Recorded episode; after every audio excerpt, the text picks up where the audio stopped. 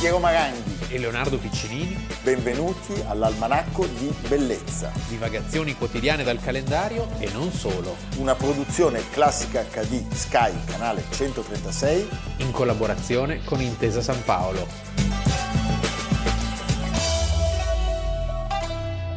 the war and the post-war developments, including the Russian Revolution, have totally changed the economic, political, military, and diplomatic phase of our planet. The present crisis will mean a new era in history. The new phase is not a stable one the equilibrium of Europe has become a bitter reminiscence or a formless hymn. Europe in general has ceased to be the center of the world. It is foolish to hope that Europe, as it is, will again occupy that position. The present terrific crisis, in spite of its devastating effects on the United States, will change the relation of forces still further, not in favor of Europe, but in favor of the United States and the colonial countries. Almanacco di Bellezza, 7 novembre, abbiamo iniziato con un discorso, un discorso del 1929, dove il grande Liev Davidovich, Trotsky, no? Bronstein. detto, Detto Trotsky, Trotsky, hai ragione, eh, per gli amici. deve sempre fare Per gli relazione, amici, per gli per gli amici. amici. è un discorso pronunciato a Copenaghen sulla crisi del 29. Perché oggi? Perché partendo da questo filmato appunto del 1929 cerchiamo di spiegare gli ultimi eh, momenti della vita di un signore che era nato proprio il 7 novembre del 1879, una delle personalità più carismatiche, più, più enigmatiche per certi aspetti, Beh, io penso che abbia giocato addirittura un ruolo maggiore sia di Lenin che di Stalin nella rivoluzione russa. Nella rivoluzione, nell'atto della rivoluzione. Sì. Beh, la sua, la sua è stata una. Perché- È stato determinante perché, Sì, perché la lui sua era- organizzazione dell'Armata Rossa, la Sì. sua caparbietà E poi perché fin dall'inizio lui era lì, mentre Lenin... era era sul treno con la parrucca. eh, Lenin torna col treno E con ad la pa- aprile. E con la parrucca, prego la regia, eh. Eh sì, torna, sì, grazie ai tedeschi, No, perché la vorrei anch'io quella parrucca. alla parrucca di Lenin, Questa. quella lì proprio. Sì. Però prima la laviamo. No, No, vabbè, così. voglio sentire Il- l'odore di, di Mugico. Va bene. ecco, vabbè. Lenin torna in aprile del 17 in eh, treno e poi verrà espulso e quindi a ottobre sarà appena ritornato, ma chi organizza, chi tiene le fila di, questa- di questo colpo di mano, perché non è neanche un colpo di Stato, il vero colpo di Stato, la vera rivoluzione era avvenuta nel febbraio e c'è questo personaggio che oggi non si ricorda mai, che poverino ci ha provato, questo socialista rivoluzionario, Beh, Kerensky, Kerensky. ha provato a introdurre una, mm, La riforma. un regime parlamentare in Russia. Eh, Era un bel tentativo, peccato certo. non ci sia riuscito. Certo. E quindi insomma è riuscito Poi però... il vero colpo di Stato in realtà l'ha fatto qualche anno dopo Stalin. Allora si crea un comitato rivoluzionario presieduto da Trotsky che poi porterà al primo governo bolscevico presieduto da Lenin. Certo. E Lui- Trotsky diventerà in quel momento commissario del popolo per gli affari esteri. Eh, tutta questa vicenda è una vicenda molto breve, senza grandi spargimenti di sangue. Il grande spargimento di sangue sarà quello della guerra civile. Certo. Trotsky in questa funzione di commissario agli esteri è quello che firma il famoso armistizio eh, di Brest-Litovsk Con nel la- marzo del 18 con i tedeschi, Con l'Austria e la Germania. con l'Austria e la Germania. Poi qualche mese più una tardi vita, ricordiamo, una Sì. vita, la sua avventurosissima. Lui aveva una vita devota alla causa. devotissimo, lui fa- fin da- da- dall'adolescenza era interessatissimo alla politica, era nato in Ucraina. Sì. Nel 1903 era Benestante stato- famiglia ebraica. Benestante famiglia ebraica Bronstein era stato costretto a fuggire fino a Londra con un rocambolesco viaggio attraverso Pensa l'Europa, cosa doveva una essere. cosa incredibile, e a un certo punto però a Londra lui incontra Lenin, è un incontro folgorante Chissà che bevute. e Sì, beh, certamente, però grazie a un proficuo scambio di idee tra i due, di- in qualche modo matura l'idea poi perdente però della rivoluzione permanente, Sì. che invece verrà sconfitta dal pragmatismo di Stalin, la rivoluzione in un solo paese, Cioè noi. noi, E basta. ma forse neanche noi, io, Io, Eh, io. e i miei baffi. e i miei baffoni. Sì, I baffi ecco. ce li aveva anche lui, ma più... più- più minuti, Più più, minuti, sottili. sì. Eh, eh, lui è, in realtà è un grandissimo uomo politico, è un grandissimo intellettuale e soprattutto è un grandissimo organizzatore, fin da- dall'inizio, perché lui partecipa all'esperienza rivoluzionaria del 1905, eh, i primi moti antizaristi ed è uno dei creatori dei soviet, Dei soviet. Certo. de- ce- delle cellule reazionarie che poi saranno alla base di tutto quello che E avverrà poi dopo. di fatto è lui che sconfigge i nostalgici zaristi. Ecco, questo è un tema che mi colpisce tutte le volte, come sia stato possibile, perché finita la, la guerra, finita al primo momento, cioè le nazioni possono concentrarsi contro questo, questo virus che stava scoppiando in Russia. 14 nazioni contro la nascente Pazzesco, pazzesco. eh, Repubblica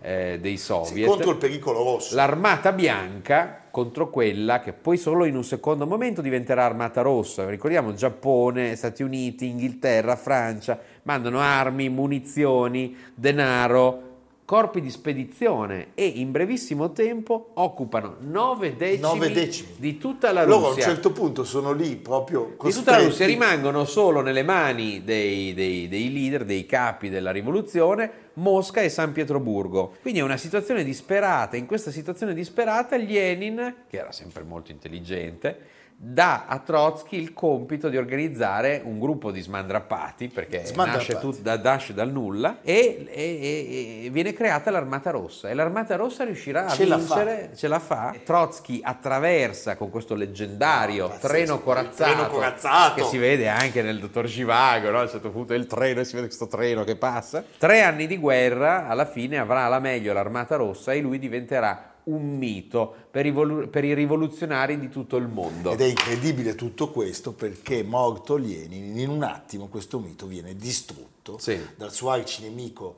Stalin, Dal georgiano cattivo. dal georgiano cattivo, e prego- Geniale, però. geniale, cattivissimo. Ricordiamo, la fattoria degli animali racconta questa vicenda, ci siamo passati tutti quando eravamo piccolini, Palla di neve e Trotsky, Napoleone e Stalin. Ah, nelle foto con Churchill non si capisce chi abbia il cappotto più pesante. Dei due. Ed Hanno due Eh, cappottoni vero. giganteschi. Sì.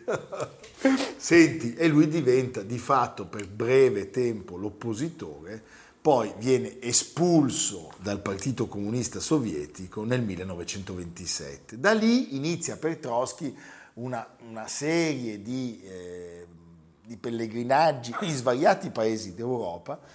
E poi nel 1900 Sempre braccato, eh? braccatissimo, perché Stalin era da Sempre braccato e però parallelamente accolto molto bene, Certo. perché tutti lo veneravano in quanto, cioè ricordiamoci dal 17 il mito della rivoluzione d'ottobre per tutto l'Occidente è qualcosa che continua ad agitare i sogni, le speranze e le paure della classe borghese, perché ricordiamo che il fascismo eh, nasce proprio in opposizione e raggiunge così consenso proprio perché c'era la paura che, si- che Certo. ci fosse una seconda, una seconda rivoluzione d'ottobre. E poi c'è da dire che gli spifferi arrivavano in Occidente e quindi comunque chi credeva nel comunismo vedeva in Trotsky una possibile alternativa a quello che pian pianino si stava delineando essere un mostro assoluto. Certo. Anche se poi per arrivare a esserne consapevoli ci avrebbero impiegato un sacco di anni. Quello della scarpa ci voleva. Ci voleva quello dello- della scarpa. Sì. Eh, il Khrushchev.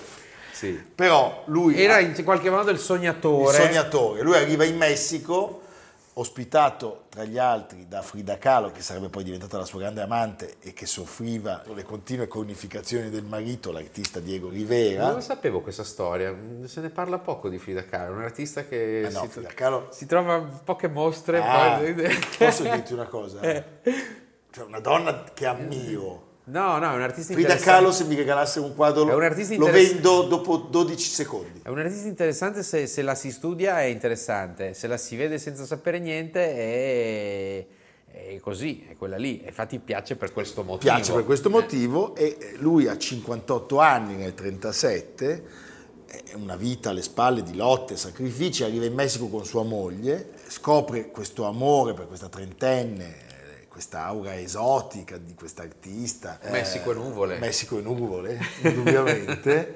E vivono una, una- una appassionata storia d'amore e poi ci sono molte, molte lettere tra i due. Mi hai restituito la giovinezza e tolto la ragione. Quando sono con te mi sento come un ragazzetto di 17 anni. C'è sempre il 17.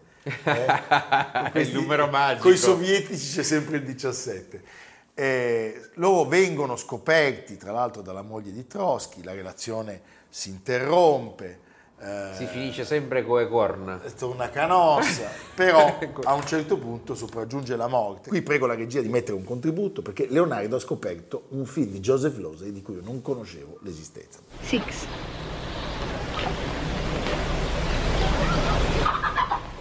You like rabbits? She's a great breeder. She's a favorite. Thank you for being chauffeur to Margaret and uh, Alfred. I was going to Veracruz anyway, sir. Hmm, you found your way here? You're well guarded. Ah, yes, well, Sieva here takes up the attention of most of my guards. You heard about our little trouble? Yes? They wouldn't try the same thing twice.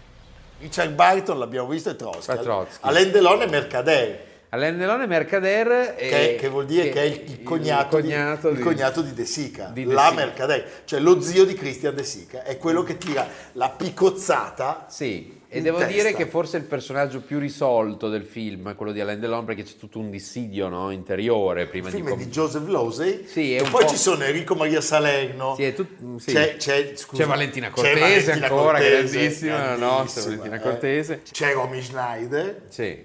quindi insomma, un cast stellare. E sceneggiato, pensa, da Masolino d'amico. ma pensa lui come era riuscito a entrare in casa attraverso la relazione che intratteneva con la segretaria di Trotsky Vedi? È tutta una storia di lenzuola praticamente. Trotsky È tutta una muore, storia. muore dopo essere stato colpito con questa accetta in testa in ospedale il giorno dopo, cioè il 21 agosto del 1940. Tra l'altro noi sappiamo che Mercader lui avrebbe ricevuto il premio Stalin Sì. e poi eh, Si è trasferito a Cuba cioè, dopo nel, aver fatto negli qualche anni, anno di carcere negli va anni a Cuba. 70 come e muore, muore alla Havana Sì, va come consulente di Fidel Castro. Sì, per spiegare come usare la picozza. Sì. Eh, come fare dei e buchi. morì a Lavana di tumore e fu sepolto a Mosca nel cimitero di Cuncevo. Capisci? Sì, quindi Come grande eroe della come rivoluzione. grande eroe della rivoluzione. Ammazza, oh. Eh? Che paura. oh. Possiamo Chi è offrire che al diceva la rivoluzione non russa? pubblico la rivoluzione non russa o anche l'insalata russa. Va bene, un piccolo contributo. Tapame con tu rebozo llorona, porque me muero de frío.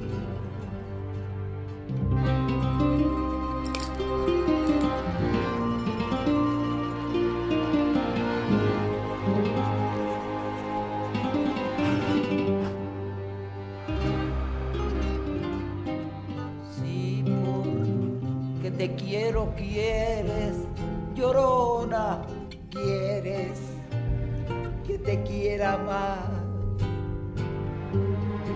Si ya te he dado la vida, llorona, ¿qué más quieres? ¿Quieres más?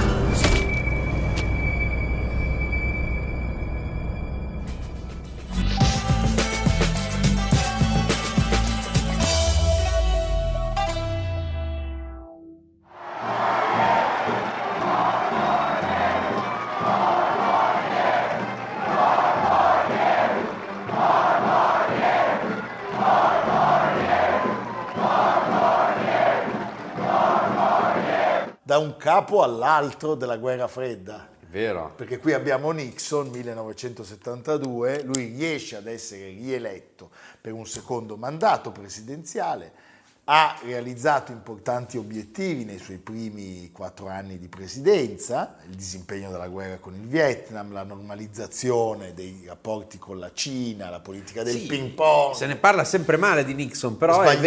vero, è vero che... L'allunaggio è suo, Sì, sì, è vero che è una, sotto il suo mandato... sono sbagliando si parla male di Nixon, secondo me.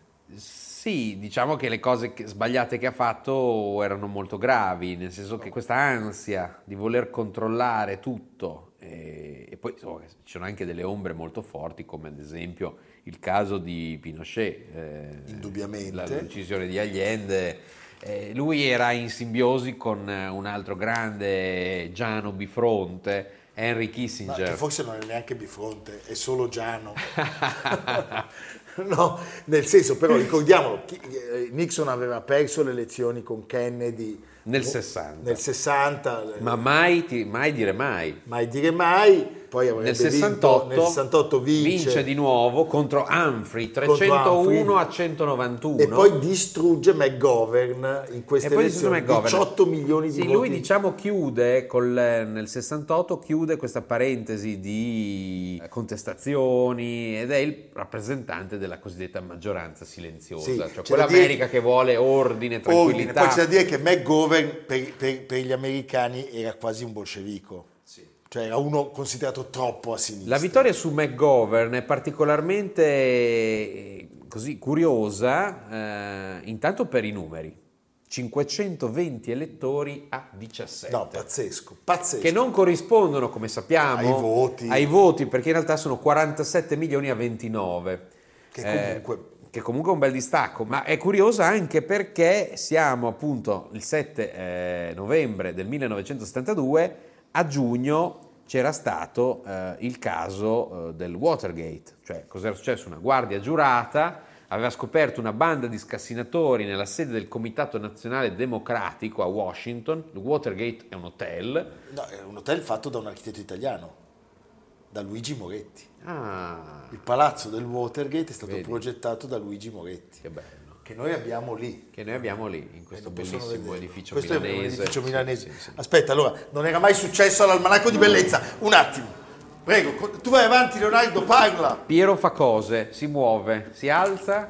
Questo è prende- l'edificio Eccolo di qua. Luigi Moretti, non del Watergate, Sì, ma guarda, abbiamo posso- fatto anche così. Questo è il bello della diretta. Lo vediamo anche se volete. Adesso io, Leonardo, mentre tu vai Questa è avanti, una televendita, allora. Vado a ordinare dei panzerotti e delle birre. Questa opera straordinaria può arrivare comodamente a casa vostra. Voi alla fine, invece che guardare e ascoltare il podcast, ci lasciate il vostro indirizzo e, eh, e noi vi lasciamo. Abbiamo una splendida litografia dell'artista Stoccolanana.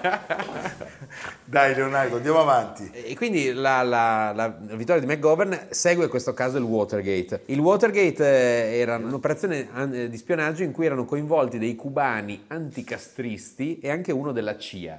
Quando la cosa viene fuori, grazie ai due meravigliosi Bob Woodward e Carl Bernstein, 77-78 anni, ancora tra di noi, salutiamo. Anche, grandissimi- anche Robert Redford e Dustin Hoffman, Esattamente. interpreti del film, sono ancora tra di Tutti noi. gli uomini del presidente. Tutti gli uomini del presidente. Erano due giornalisti del Washington Post e eh, riescono a percepire che cosa sta succedendo ed arrivare fino alle alte sfere e a mettere in crisi il presidente anche grazie all'intervento di Deep Throat, gola, profonda. Eh, certo. Gola profonda. Questo segue l'episodio di un anno prima del 71, quest'anno sono i 50 anni, del caso dei Pentagon Papers. Che cos'erano i Pentagon Papers? Meraviglioso. Sì, c'è stato anche lì un bellissimo Beh, film di stupendo, Steven Spielberg, con The Tom Hanks, Post, The Post. Tom Hanks e Mary Streep. E Meryl Streep, meravigliosa, che fa l'editrice del Washington Post, cioè dei documenti riservati in cui si svelavano molti dei segreti della politica estera americana, addirittura da Truman in poi, fino ai bombardamenti sul Vietnam. E questa cosa quindi è un, un doppio scacco all'amministrazione, anche perché nel caso dei Pentagon Papers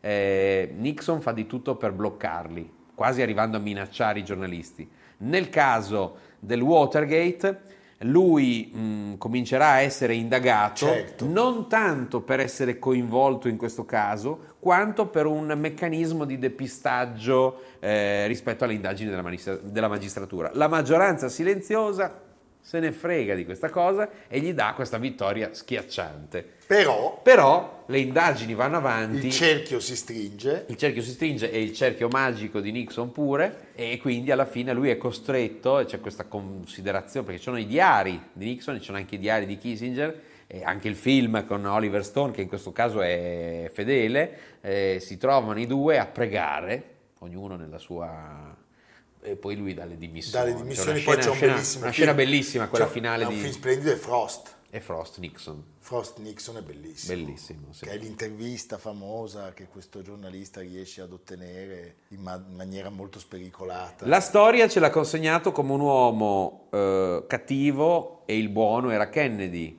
come un uomo mh, non capace di suscitare la simpatia della stampa, e mentre Kennedy era l'idolo della stampa, come un uomo conservatore, mentre Kennedy, sappiamo, Martin Luther King e Johnson avrebbe seguito la cosa. Quindi eh, diciamo che è emerso sempre il peggio, però è anche vero che era un grandissimo oratore e appunto non possiamo dimenticare l'apertura alla Cina, Ma no, ma che è il suo infatti- vero capolavoro Io diplomatico. credo che la figura di Nixon meriti una, diciamo, un'analisi più approfondita e scevra, come dire... Se uno vede il film di Oliver Stone Ma è no, un dramma posso dire, è shakespeariano, è, insopportabile. è secondo solo a Riccardo III. Ma è come- insopportabile. Sì, sì. Poi, però, no, è molto bello, perché Ma- poi c'è Anthony Hopkins, è mimetico, Sì, ma col però Non mi sorriso. piace, non mi piace, troppo, troppo. Sì, lo so. però- Non bisogna esagerare. Poi in politica estera non bisogna stare per eh, quelli che ci piacciono. Right or wrong, that's my, My, country. dad, my, ca- my country. Sì. Eh. cioè lui faceva, poi faceva così, hai in mente. Sì, faceva aveva questo sorriso che a Anthony Hopkins fa benissimo. E ricordiamolo però, è, è un caso unico nella storia della democrazia americana perché mai un presidente è stato costretto alle dimissioni, credo. Esatto. Quindi questo eh, eh, resterà. Quindi Pensiamo- oggi Trotsky, Nixon... Abbiamo però avuto Betty Ford, cioè una che finiva dentro e fuori dalle cliniche per alcolismo, che era la moglie del vicepresidente che ha regnato fino a Carter. Non c'entra con le macchine. No, però c'è molto simpatica, Sì. perché beveva dei bourbon. Ma eh, Basta. sempre- Come no? Ma anche lei? Ah, ma no, certo, era alcolizzata. Ma Scusa, dai. I'm sorry. I just hope I haven't let you, let you down. Well, when I said I just hope I haven't let you down, that said it all. I had. I let down my friends. I let down the country. I let down our system of government and the dreams of all those young people that ought to get into government but will think it's all too corrupt and the rest. Most of all, I let down an opportunity that I would have had for two and a half more years to proceed on great projects and programs for building a lasting peace, which has been my dream, as you know, from our first interview in 1968, before I had any thought I might even win that year. I didn't tell you I didn't think I might win, but I wasn't sure. Yep, I, I, I let the American people down. And I have to carry that burden with me for the rest of my life. Leonardo, dove ci porti Sai oggi? quello che faceva? Eh, uno, due, tre. Eh, a Roma, a Roma, a Roma. A Roma. Eh, non vai mai a Roma. Dov'è Roma? Sono stato adesso? Ah sì? Sì. Palazzo Chigi? Palazzo Chigi, sono stato a Palazzo Chigi. C'è stata Palazzo Chigi. Cioè, mi ha chiesto lui. Ma di- Mamma mia. No, mi ha detto venga, Maranghi, venga. Abbiamo un bisogno attimo. di lei. No, no, ma hanno detto venga proprio perché non abbiamo bisogno di lei. C'erano le monetine Anzi, non, non la vogliamo, stia alla larga. Allora, si va spesso in piazza davanti a Palazzo Chigi, si guarda Palazzo Chigi, si immagina cosa sta fa- facendo l'inquilino di Palazzo Chigi, non ci si guarda Possiamo intorno. dire che ci- ci immaginiamo cosa stia facendo lui. Lui, vabbè, Lui, lui, vabbè, lui, lui, sembra lui. il balcone, Il vabbè. balcone. No, Sì, no. il balcone no. il balcone no. Però c'è intanto la meravigliosa colonna di eh, Marco Aurelio con tutte le vittorie militari sul Danubio, no? che la volle il figlio Commodo, E- ed era al centro di tutta una struttura complessissima. E poi c'è questo palazzo che è molto interessante, costruito su progetto di Gregorio XVI. eh, Quello del calendario, no, quello era 13. no, Gregorio XVI è quello della villa gregoriana di Tivoli, con quelle belle cascate. Ah, Che bello. Sì, un papa abbastanza conservatore, diciamo. Però, però come Nixon. Infatti, dopo arriva Pio IX, che sembrava all'inizio. ah no, ho capito sciambola, qual è no? Gregorio, Ecco, invece- certo. Ah, quello dell'Ottocento. Quello dell'Ottocento. Ah, sì, vabbè. Gregorio se ne un, un attimo fa. Sì, un quarto d'ora fa. E crea questo palazzo che ospitava il vice vicario della città, le poste del Papa, i notai della Camera Apostolica, eccetera, eccetera, con dieci colonne doriche che fa trasportare dall'antica città di Veio e crea un portico. Poi questo palazzo diventa noto e ancora adesso lo è, Palazzo Wedekind, ha ospitato anche la sede del tempo. Chi era questo Wedekind? Un personaggio interessantissimo, Karl Wedekind. Da una sua società nascerà la Esso Italiana, fin dal 1873 affiliata alla Standard Oil Company di Rockefeller. Cioè, quindi sono quelli che hanno ammazzato Matteo. Eh. una delle sette sorelle. Eh? Arnold Böcklin ne decora la No. villa ad Hannover. No! L'isola dei morti. Quindi guardate questo edificio con particolare interesse e questo portico di 12 colonne ioniche da veio. Pensa che bello. A Ci vuole anche una colonna me piace sonora. molto i rimpieghi. Sì, sono d'accordo. Il riutilizzo. Come ai tempi di Caravaggio. Sì. Eh, riutilizziamo Non si butta tutto. via niente. Non si butta via niente. È per questo che noi amiamo molto che cosa? Il maiale. Sì. Eh? Va bene, ci vediamo domani. A domani. Evviva. di bellezza a cura di Piero Maranghi e Leonardo Piccini. Con Lucia Simioni, Samantha Chiodini, Silvia Corbetta, Jacopo Ghilardotti, Paolo Faroni, Stefano Puppini. Realizzato da Amerigo Daveri, Domenico Catano, Luigi Consolandi, Simone Manganello, Valentino Pupini. Una produzione classica HD, Sky Canale 136, in collaborazione con Intesa San Paolo.